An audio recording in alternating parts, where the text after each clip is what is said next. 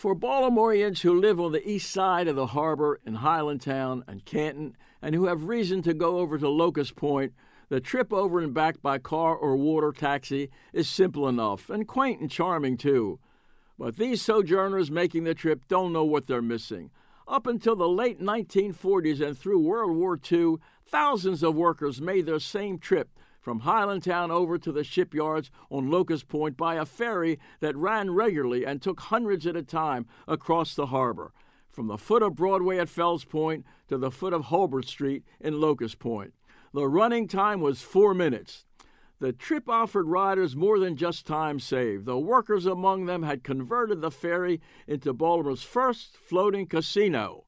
The workers, once aboard, quickly settled into well established groups, into what they saw as their very own spaces on the deck. In 1947, an observer noted the ferry's decks are crowded with small groups of workers in overalls shooting craps. The crap games appear to be the same ones day to day among the same players. One of the favorite places for the crap game seemed to be the roof of the pilot house on the top deck. On one occasion, a visitor in the pilot house with the captain heard on the ceiling what he called a pattering.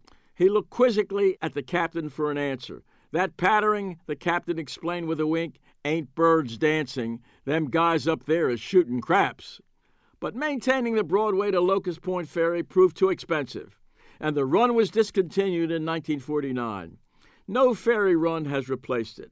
That brought to an end 150 years of ferry service from Fells Point to Locust Point and to the oldest establishment, permanent, truly floating, crap game in Baltimore.